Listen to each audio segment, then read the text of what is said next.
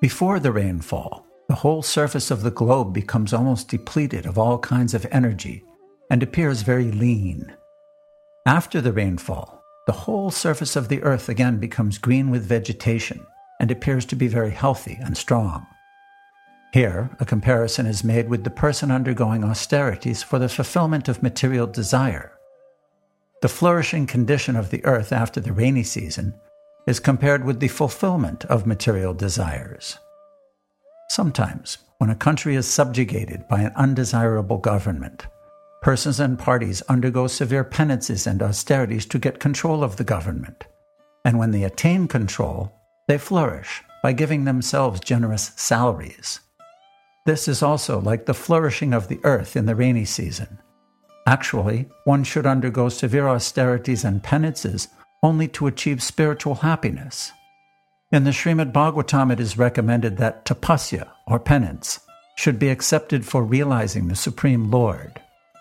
By accepting austerity in devotional service, one regains his spiritual life, and as soon as one regains his spiritual life, he enjoys unlimited spiritual bliss.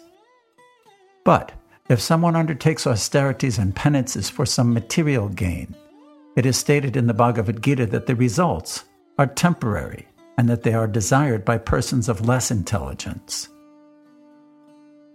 During the rainy season, in the evening, there are many glowworms visible about in the tops of the trees, hither and thither, and they glitter just like little lights. But the luminaries of the sky, the stars and the moon, are not visible. Similarly, in the age of Kali, persons who are atheists and miscreants become very prominently visible, whereas persons who are actually following the Vedic principles for spiritual emancipation are practically obscured. This age, Kali Yuga, is compared to the cloudy season of the living entities. In this age, real knowledge is covered by the influence of material advancement of civilization. The cheap mental speculators atheists, and manufacturers of so called religious principles become prominent, like the glowworms, whereas persons strictly following the Vedic principles or scriptural injunctions become covered by the clouds of this age. People should learn to take advantage of the actual luminaries in the sky, the sun, moon, and stars, instead of the glowworm's light. Actually, the glowworm cannot give any light in the darkness of night. As clouds sometimes become clear, even in the rainy season, and sometimes the moon, stars, and sun become visible, so, even in this Kali Yuga, there are sometimes advantages. The Vedic movement of Lord Chaitanya's, the distribution of chanting Hare Krishna mantra, is heard in this way. People seriously anxious to find real relief should take advantage of this movement instead of looking toward the light of mental speculators and atheists. After the first rainfall, when there is thundering sounds in the clouds, all the frogs began to croak, like students suddenly engaged in reading their studies. Students are generally supposed to rise early in the morning.